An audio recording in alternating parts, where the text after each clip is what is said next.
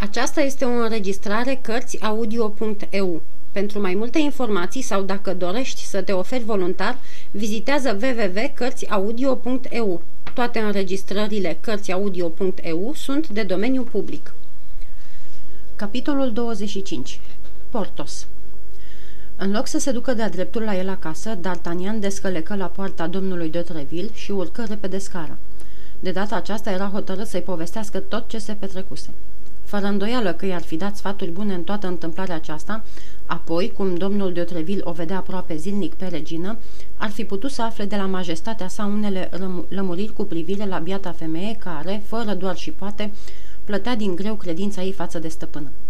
Domnul de Treville ascultă spusele lui D'Artagnan cu o luare aminte care dovedea că în toată pățania aceasta el vedea altceva decât o intrigă de dragoste.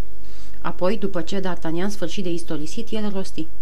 Hm, toate astea miros a eminența sa cale de o poștă. Dar ce-i de făcut?" întrebă D'Artagnan. Deocamdată nimic, altceva nimic decât să pleci din Paris, așa cum ți-am mai spus, și cât mai repede cu putință. Voi vedea pe regină, îi voi da amănunte asupra răpirii acelei sărmane femei, pe care, de bună seamă, nu le știe. Aceste amănunte o vor călăuzi pe majestatea sa și, la întoarcerea dumitale, poate că îți voi putea da vreo veste bună. Lasă totul pe mine. D'Artagnan știa că domnul de Treville, deși Gascon nu prea avea obiceiul să făgăduiască, dar când din întâmplare făgăduia ceva, atunci făcea chiar mai mult decât făgăduise. Îl salută, deci, plin de recunoștință pentru întregul trecut, ca și pentru viitor, iar preavrednicul capitan, care la rândul lui simțea o vie simpatie pentru acest tânăr atât de cutezător și de dârs, îi strânse călduros mâna, urându-i călătorie bună. Hotărât să urmeze fără întârziere sfaturile domnului de Treville, D'Artagnan se îndreptă spre strada agroparilor ca să vegheze la pregătirea cufărului. Apropiindu-se de casă, îl zări pe domnul Bonacieux, care, îmbrăcat în halat de dimineață, stătea în picioare în pragul ușii. Tot ce îi spusese în ajun prevăzătorul planșe despre firea primejdioasă a gazdei îi veni atunci în minte. Își piloni ochii asupra celuilalt, mai sfredelitor decât până atunci. Într-adevăr, în afară de acea gălbejeală bolnăvicioasă a obrajului, semn că fierea se strecoară în sânge și care de altfel s-ar fi putut să nu fie decât întâmplătoare, D'Artagnan descoperi ceva ascuns, ceva viclean în mișcările feței negustorului. Un pungaș nu râde la fel ca un om cinstit, un fățarnic nu plânge la fel ca un om de bună credință. Orice prefecătorie este o mască și oricât de iscusită ar fi această mască, izbutești întotdeauna cu oarecare luare aminte să o deosebești pe chipul celui ce o poartă. I se păru deci lui D'Artagnan că domnul Bonacieux poartă o mască și că această mască era grozav de neplăcută la vedere. Astfel fiind, învins de dezgustul lui pentru acest om, se pregătea să treacă pe lângă el fără să-i vorbească, dar, la fel ca și în ajun, domnul Bonacieux deschise vorba. Frumos tinere, îi spuse, știu că facem nopți albe. Șapte dimineața? Mi se pare că vrei să cam răstorni obiceiurile bătrânești și că te întorci acasă când alții abia pleacă. Dumitale nu ți se poate aduce învinuirea aceasta, domnule Bonasiu, căci ești pildă de om așezat. E drept, când ai o femeie tânără și frumoasă, nici n-ai de ce să alegi după fericire. Fericirea vine după tine, nu-i așa, domnule Bonasiu? Pământiu ca un mort, Bonasiu rânji în silă. Ah, ah, mormăi el, dumneata ești om de viață, nu glumă. Dar pe unde dracu ai colindat azi noapte, dragul meu? Se vede că ai luat o razna peste câmpuri. Când își coboră ochii pe cizmele lui pline de noroi, privirea lui D'Artagnan căzu și pe pantofii și ciorapii negustorului de mărunțișuri. S-ar fi zis că se înclodaseră în aceeași mâzgă. Cizme, ghete și ciorapi erau ai doima pătați cu același fel de pete. Și atunci un gând îi fulgeră prin mintea lui D'Artagnan. Omulețul scund, gros și cărunt, soiul acela de la cheu, îmbrăcat în haină mohorâtă și la care, la care oștenii care însoțeau calașca se uitau de sus, era chiar Bonacieux. Soțul fusese acela care veghease la răpirea soției lui. Pe D'Artagnan îl prinse o poftă grozavă să sară în gâtul negustorului și să-l sugrume, dar, cum am mai spus, era chipzuit din fire și se stăpâni. Totuși, schimbarea feței lui răscolite era atât de clară, încât de spaimă Bonacieux încercă să se dea un pas înapoi.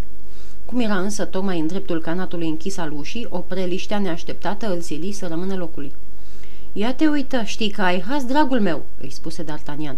Dar mi se pare că dacă cizmele mele au nevoie de fățuială, apoi ciorapii și pantofii dumitale trebuie scurățați, nu glumă. Sau te pomenești că ai umblat și dumneata haimanajul până Bonasiu? Drace, aceasta n-ar fi de iertat unui om la vârsta dumitale și care, pe deasupra, are o soție atât de tânără și de frumoasă. Nu, Doamne ferește, răspunse Bonasiu, dar ieri am fost la Saint-Mandé ca să întreb de o servitoare căci îmi trebuie numai decât una. Drumurile erau groaznice, am cărat tot glodul acesta pe mine și n-am avut încă vreme să-l curăț. Locul unde spunea Bonasiu că fusese era o nouă dovadă în sprijinul bănuielilor lui, lui D'Artagnan. Bonasiu spusese Saint-Mandé, fiindcă Saint-Mandé era la celălalt capăt față de Saint-Cloud. Această presupunere a fost pentru el prima alinare. Într-adevăr, dacă Bonasiu știa unde se află soția lui, s-ar fi putut ca întrebuințând mijloace tari să îl obligi oricând să-și dezlege limba și să dea drumul tainei. Trebuia însă ca această bănuială să se schimbe în siguranță. Iartă-mă, dragă domnule Bonasiu, dacă mă por cu dumneata fără prea multe mofturi, început D'Artagnan. Dar nimic nu-ți stârnește setea ca nesomnul și mor de sete. Dăm voie, te rog, să iau un pahar cu apă la dumneata, știi, ca între vecini. Fără să mai aștepte învoirea gazdei, D'Artagnan intră repede în casă și își furișă privirea spre pat. Era neatins. Bonasiu nu se culcase. Însemna că se întorsese acasă numai cu un ceas sau două mai devreme. O însoțise deci pe soția lui până la locul unde fusese dusă sau măcar prima la, prim, până la prima stație de poștă. Mulțumesc, domnule Bonasiu, îi spuse D'Artagnan, golind paharul, e tot ce doream de la dumneata. Acum mă duc sus la mine. O să-i dau lui Planchet să-mi curețe cizmele și după ce o îi sprăviți, îl trimit, dacă vrei să-ți curețe și dumitale pantofii. Îl părăsi apoi pe negustorul de mărunțișuri, care, uluit în fața acestui ciudat rămas bun, se întreba dacă nu cumva se dăduse singur de gol. În capul scării de Artanian îl găsi pe Planchet grozav de speriat. Vai, domnule!" strigă valetul îndată ce își zări stăpânul. Am dat de una și mai boacănă. Abia așteptam să vă întoarceți." Ce s-a mai întâmplat?" întrebă D'Artagnan. Mă prind pe orice vreți, că nu o să ghiciți cine a fost aici în lipsa dumneavoastră." Când asta?" Acum o jumătate de ceas pe când erați la domnul de Treville. Cine a venit? Haide, spune odată." Domnul de Cavoa." Domnul de Cavoa? În carne și oase. Capitanul gărzii eminenței sale? Chiar el. Venea să mă aresteze? Așa am bănuit eu, cu toate că pare a fi mare șmecher. Zici că pare a fi un șmecher? Vreau să zic că era dulce ca mierea, domnule. Adevărat. Venea, zicea el, din partea eminenței sale, care nu vă vrea decât binele să vă roage să mergeți cu el la Palais Royal. Și ce e răspuns?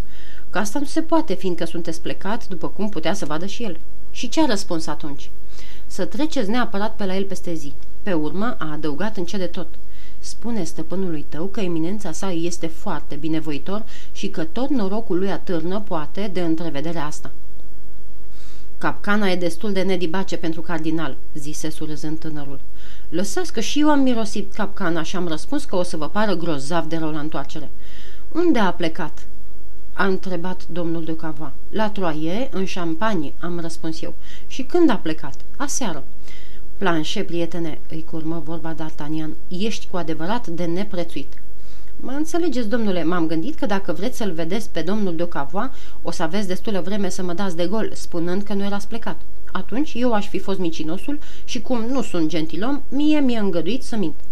Liniștește-te, planșe, îți vei păstra faima ta de om dintr-o bucată. Într-un sfert de oră plecăm. E tocmai sfatul pe care vreau să vi-l dau și eu, domnule. Pot să vă întreb încotro?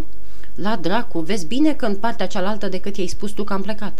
De-al minteri, nu ești la fel de nerăbdător ca și mine să știi ce mai fac Grimo, Moscheton și Bazen și să afli ce s-a întâmplat cu Atos, Portos și Aramis?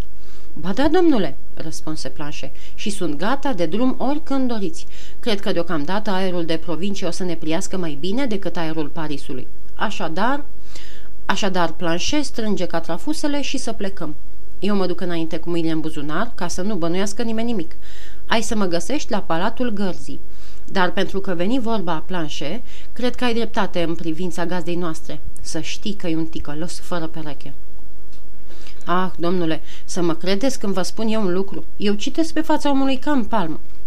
Așa cum se înțeleseseră, D'Artagnan coboră singur. Apoi, ca să nu aibă nimic pe suflet, se îndreptă iarăși spre locuința prietenilor lui. Nu se primise nicio veste de la ei. Doar o scrisoare, toată, numai parfum, cu o scriere aleasă și măruntă, sosise pentru Aramis. D'Artagnan o luă la el. Peste zece minute, Planșel găsi în grajurile palatului Gărzii. Ca să nu piardă vremea, D'Artagnan își înșeuase singur calul. Bine, îi spuse lui Planchet, când acesta i-a duse și cufărul cu haine. Acum pune șaua pe ceilalți trei și să o ștergem. Credeți că o să meargă mai repede cu câte doi cai fiecare?" întrebă Planchet cu privirea lui șăgalnică. Nu, domnule, glumesc de asurda," răspunse D'Artagnan, dar cu cei patru cai ai noștri o să-i putem aduce înapoi pe cei trei prieteni ai mei, dacă, bineînțeles, îi mai găsim în viață." Asta ar fi mare noroc," răspunse Planchet, dar, oricum, nu pierzi nădejdea că e bun Dumnezeu." Amin," zise D'Artagnan sărind pe cal. Și amândoi ieșiră din palatul gărzii, fiecare îndreptându-se spre alt capăt al străzii, unul având de gând să iasă din Paris prin bariera La Vieillet, iar celălalt prin bariera Montmartre pentru a se întâlni dincolo de Saint-Denis. Măsura aceasta era strategică, fiind urmată de amândoi călăreții cu aceeași sfințenie, dar a fost încununată de o frumoasă izbândă. D'Artagnan și Planchet intrară de amândoi deodată la Pierre-Fit. E locul să o spunem, Planchet era mai cutezător ziua decât noaptea. Totuși, firea lui prevăzătoare nu-l slăbea nicio clipă. Nu, niciuna din pățanile cele din tâi călătorii n-a fost prea ușoară și atunci îi socotea dușman pe toți cei care ieșeau în cale. Ca urmare, își ținea tot timpul pălăria în mână, fapt ce stârnea neîncetate perdafuri din partea lui D'Artagnan, care se temea ca, datorită unei purtări prea de tot cuvincioase, lumea să nu le-a drept valetul vreunui om de nimic. Dar, fie că într-adevăr drumeții se simțeau mișcați de cinstea ce le făcea planșe, fie că de data aceasta nimeni nu mai stătea la pândă în calea lui D'Artagnan, călătorii noștri au ajuns tefer la Chantilly și au descins la hanul Grand Saint-Martin, același unde se opriseră și cu prilejul primei lor călătorii. Văzând un tânăr urmat de un valet cu doi cai de călărie duși de dârlogi, hangiul înaintă respectuos în pragul ușii. Cum străbătuse 11 leghe, D'Artagnan găsi nimerit să poposească acolo, fie că Portos mai era sau nu în han. Dar, gândi el, poate că nu era cu minte să întrebe chiar de la început de soarta muschetarului. Și ca urmare a acestor chipzuieli, fără să pomenească nimic de nimeni, D'Artagnan descălecă, îi spuse valetului să aibă grijă de cai, pătrunse într-o mică încăpere unde erau găzduiți oaspeții ce doreau să stea singuri și ceriu hangiului o sticlă de vin din cel mai bun și o cină din cele mai alese. Această cerere întări și mai vârtos părerea bună pe care hangiul și-o făcuse despre călător de cum îl zărise. Astfel fiind, D'Artagnan a fost ospătat cât ai fi bătut din palme. Regimentul gărzii se alegea dintre cei din tâi gentilomi ai regatului și D'Artagnan, urmat de un valet și călătorind cu patru cai fără seamăn de frumoși, nu putea, în ciuda uniformei sale simple, să nu stârnească uimire. Hangiul ținu să-i servească chiar el vinul și cina. Văzând toate acestea, D'Artagnan porunci să-i se aducă două pahare în loc de unul și legând următoarea convorbire. Pe legea mea, dragă hangiule, începu D'Artagnan umplând amândouă paharele, ți-am cerut să-mi aduci vinul cel mai bun și dacă mi-ai tras chiulul, ți-ai ales chiar dumneata pedeapsa, căci cum nu-mi place să beau singur, va trebui să bei cu mine. Ia deci paharul și să bem. Dar în cinstea cui să bem ca să nu supărăm pe nimeni? Hai să bem pentru propășirea hanului dumitale. Înălțimea voastră îmi face mare cinste, răspunse gazda, și îi mulțumesc din inimă pentru buna sa urare. Ia bine seama, urmă D'Artagnan, în urarea mea e poate mai mult egoism decât gândești. Numai în localurile prospere ești bine primit. În hanurile unde treaba merge prost, toate se duc de râpă, iar călătorul e și el jertfa necazurilor în care se zbate gazna. Așa că eu, care călătoresc mult și îndeoseb pe drumul acesta, aș dori să-i văd pe toți hangiii făcând avere. Într-adevăr, zise hangiul, mi se pare și mie că am mai avut cinstea să văd pe domnul. Firește, am trecut poate de 10 ori pe aici în drumul spre Chantilly și din cele 10 ori m-am oprit cel puțin de 3 sau 4 ori la dumneata. Să tot fie 10 sau 12 zile de când am poposit aici ultima oară. Însoțeam pe niște prieteni, niște muschetari. Ba chiar țin minte că unul din ei s-a luat la harță cu un străin, un necunoscut, un om care pare mi să i-a căutat nu știu ce gâlceavă. Ah, da, așa e, făcu hangiul. Mi-aduc și eu aminte. Înălțimea voastră vrea să vorbească poate de domnul Portos.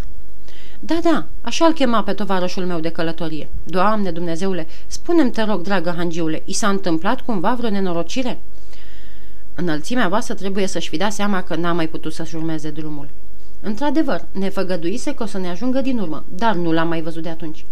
Ne-a făcut cinstea să rămână aici, urmă hangiul. Cum? V-a făcut cinstea să rămână aici? Da, domnule, în hanul nostru suntem chiar foarte îngrijorați. Din ce cauză? Din cauza unor cheltuieli pe care le-a făcut. Bine, dar cheltuielile pe care le-a făcut o să le plătească. Să vă audă Dumnezeu.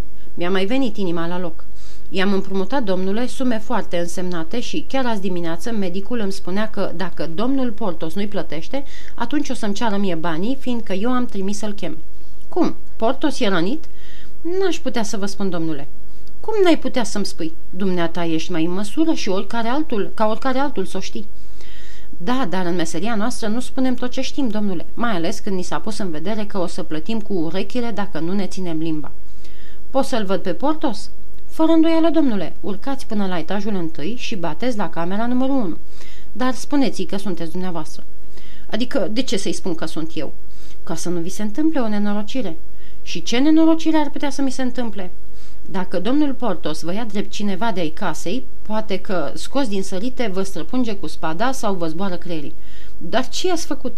I-am cerut bani. Ah, drace, acum înțeleg. Asta e o cerere care îl cam plictisește pe Portos când n-are bani. Dar, după câte știu eu, ar trebui să aibă. Și noi am crezut la fel, domnule. Cum casa noastră e foarte rânduită și cum obișnuim să ne facem socotelile în fiecare săptămână, după 8 zile i-am arătat nota, dar se vede că am brodit-o rău, fiindcă n-am apucat să deschidem bine gura și ne-a trimis la toți dracii. E drept, jucase în ajun. Cum jucase în ajun? Cu cine?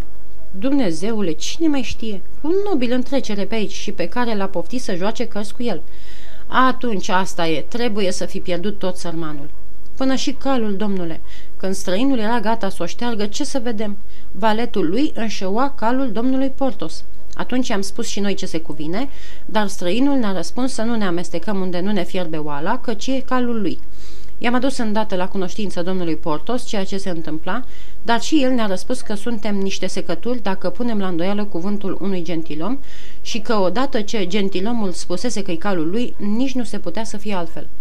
Parcă l-aud pe Portos, murmură D'Artagnan. Atunci, urmă gazda, i-am trimis răspuns că dacă cel de sus nu vrea să ne înțelegem în privința plăților, sper să aibă măcar bunătatea de a-l cinsti cu năravurile sale pe confratele meu, stăpânul hanului la vulturul de aur. Domnul Portos mi-a răspuns însă că hanul meu, fiind cel mai bun, dorește să rămână aici. Răspunsul era prea măgulitor pentru mine ca să mai stăruiesc să plece. M-am mulțumit doar să-l rog să se mute din camera lui, care e cea mai frumoasă din tot hanul, și să se mulțumească cu o cămăruță curățică la al treilea. La toate acestea, domnul Portos a răspuns că așteaptă dintr-o clipă în alta sosirea iubitei lui, care e una dintre cele mai de vază doamne de la curte, așa că ar trebui să înțeleg că odaia unde îmi face cinstea să locuiască e chiar prea neînsemnată pentru a găzdui o asemenea făptură. Deși nu mă îndoiam că are dreptate, am crezut totuși de datoria mea să stăruiesc. Însă, fără a se osteni să stea măcar de vorbă cu mine, a luat pistolul, l-a așezat pe măsuța de noapte și mi-a pus în vedere că la cel din tâi cuvânt despre orice mutare a lui, înăuntru sau în afară, va slăi creierii nesocotitului care se va amesteca într-o problemă ce nu-l privește decât pe dânsul. Și de atunci, domnule, nimeni nu mai pune piciorul la el în odaie, în afară, bineînțeles, de valetul lui. Va să zică muschetonii aici? Da, domnule. Și în zile după ce a plecat, s-a întors, dar destul de plouat. Se pare că și el a cam avut neplăceri în timpul călătoriei. Din păcate, e și mai repezit decât domnul Portos și nici una, nici două răstoarnă pentru stăpânul lui toate cu dosul în sus. La gândul că noi să-i se dea tot ce vrea el, își ia singur ce-i trebuie, fără să mai ceară. Drept e, răspunse D'Artagnan, că am observat totdeauna la muscheton un devotament și o istețime neobișnuite. Se poate, domnule, dar gândiți-vă ce mi s-ar întâmpla să dau numai de patru ori pe an de o atare istețime și de un atare devotament. Așa e ca aș rămâne pe drojdie? Nu, fiindcă Portos o să-ți plătească. Hm, făcu hangiul la îndoială. E prietenul de inimă al unei doamne foarte importante, care nu o să-l lase în încurcătură pentru fleacul ce-ți datorează. Dacă aș îndrăzni să spun ceea ce cred în privința asta, ceea ce crezi, adică mai mult ceea ce știu, ceea ce știi, Ba și mai mult, un lucru de care sunt sigur. Și de care lucru ești atât de sigur? dă drumul. Aș spune că eu o cunosc pe această doamnă așa de suspusă. Dumneata? Da, eu.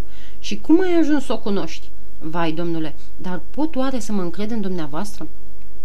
Vorbește, ai și cuvântul meu de gentilom că nu o să te căiești. Știți, domnule, grija mare a omului îl împinge la multe. Ai făcut ceva? O, nimic din ceea ce n-ar avea dreptul să facă un creditor. Haide, spune. Domnul Portos ne-a încredințat o scrisoare pentru ducesa aceasta cu rugămintea să o ducem la poștă. Servitorul lui nu sosise încă. Cum el nu putea părăsi odaia, era obligat să ne roage pe noi să-i facem treburile. În loc să ducem scrisoarea la poștă, fiindcă nu te poți bizui pe poștă, m-am folosit de prilejul că unul din băieții mei de serviciu tocmai pleca la Paris și i-am poruncit să dea scrisoarea chiar în mâinile acelei ducese. Nu făceam de alminteri decât să împlinim dorința domnului Portos, care stăruise atât asupra scrisorii, nu-i așa? Cam așa? Ei bine, domnule, știți cine este doamna aceasta din înalta societate? Nu, l-am auzit pe Portos vorbind de ea, dar atâta tot. Știți cine este această așa zisă ducesă? Îți spun că nu o cunosc. E o cotoranță, domnule, soția unui avocat de la Châtelet, o oarecare doamnă Cochionar, care are cel puțin 50 de ani și care tot mai face pe geloasa. Mi se pare de altfel grozav de ciudat ca o prințesă să locuiască în strada urșilor. De unde știi toate astea? Cum de unde le știu? Când a primit scrisoarea, a început să țipe și să spună că domnul Portos e un flușturatic și că lovitura aceea de spadă trebuie să fi fost pentru vreo femeie. Cum? Portos a fost rănit? Vai, doamne, ce-am spus? Ai spus că Portos a fost rănit? Da, dar tot el mi-a poruncit să nu scot o vorbă. Și de ce? Păi de domnule, fiindcă s-a lăudat că o să-l sfârtece pe străinul cu care l-ați lăsat încăierându-se și când colo s-a grozăvit degeaba că străinul l-a culcat pe el la pământ. Și cum domnul Portos vrea să facă mereu pe voi Nicosul, în afară doar când e vorba de ducesă, pe care credea că o dă gata cu rana lui, firește că nu vrea să mărturisească nimănui că a fost rănit de-a binele. Așadar, rana îl ține la pat? Ba, încă ce mai rană. Prietenul dumneavoastră are șapte vieți, nu una. Adică dumneata erai de față? I-am urmărit, domnule, așa, de al dracului, și am văzut lupta fără ca luptătorii să mă poată vedea. Și cum s-a întâmplat? N-a ținut multă vreme, vă spun eu. S-au pus în gardă, străinul s-a făcut că atacă într-un loc și a lovit într-altul, apoi s-a apărat, dar toate acestea atât la iuțeală, încât domnul Portos a vrut să se apere că spada îi și intrase de trei degete în piept. S-a prăbușit pe spade. Străinul i-a pus îndată vârful spadei, spadei în gât și când domnul Portos a văzut la cheremul potrivnicului, s-a dat învins. Atunci străinul l-a întrebat cum îl cheamă și aflând că numele lui e Portos și nu D'Artagnan, i-a dat brațul, l-a sprijinit până la Han, apoi a încălecat și dus a fost. Prin urmare, cu domnul D'Artagnan avea străinul ce avea. Așa se pare. Știi ce s-o fi făcut cu el? Nu, nu-l văzusem niciodată până atunci și nici de atunci nu l-am mai văzut. Foarte bine, acum știu tot ce voiam să știu. Spui că Portos locuiește la etajul întâi, camera numărul 1? Da, domnule, cea mai frumoasă din tot hanul, o cameră pe care aș fi avut de zece ori prilejul să o închiliez. Lasă, liniștește-te, îl încredință D'Artagnan râzând. Portos îți va plăti cu banii ducesei Cochionar.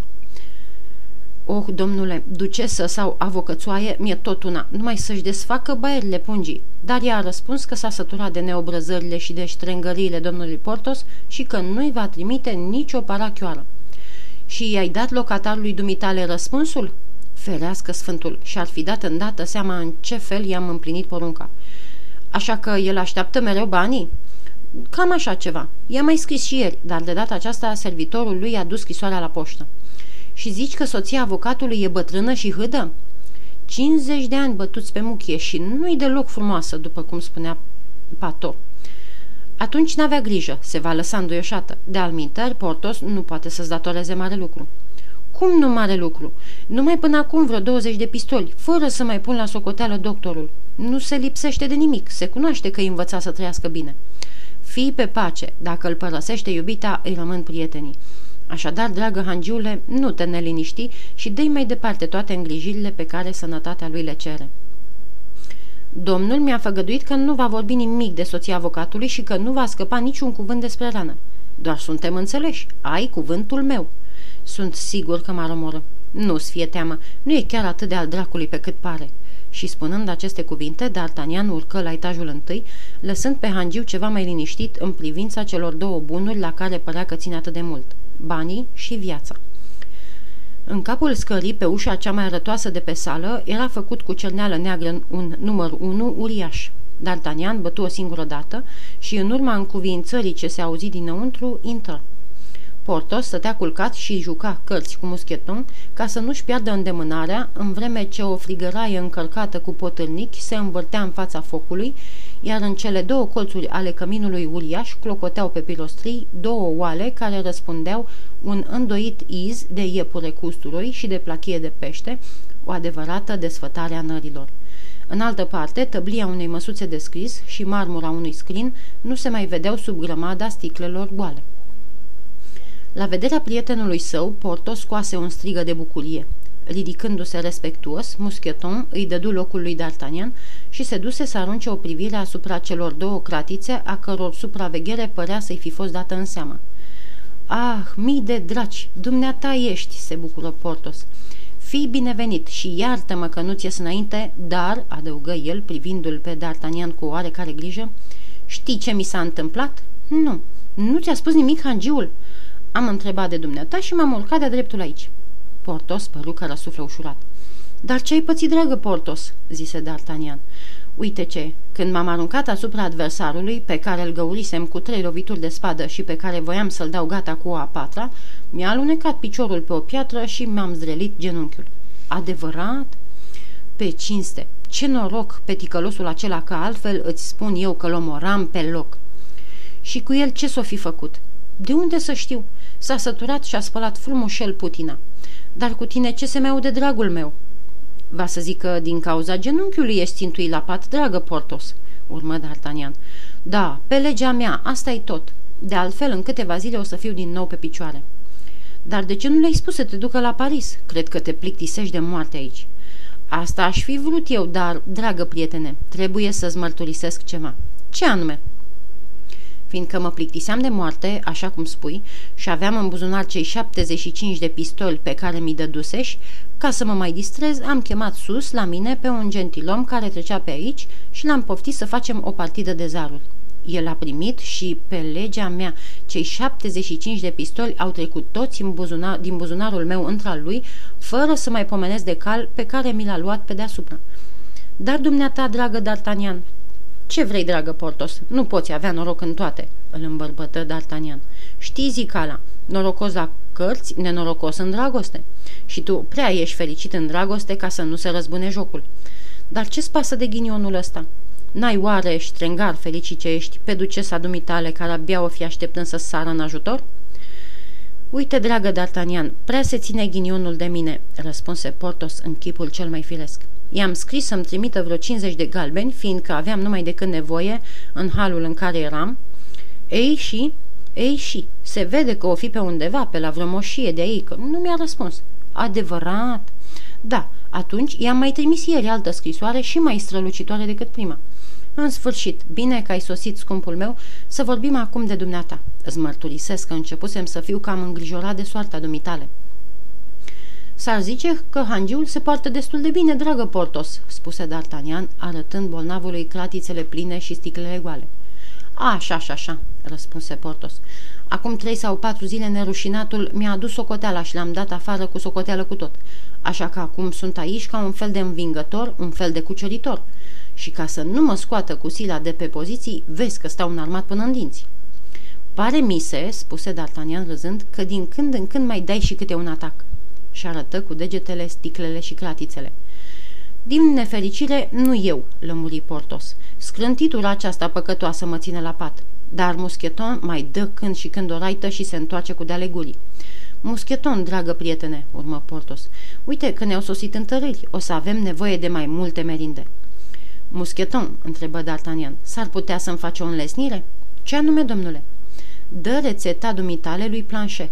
Te pomenești că la rândul meu mă trezesc și eu asediat și nu mi-ar părea rău să-mi poarte și el de grijă cum îi porți dumneata stăpânului dumitale.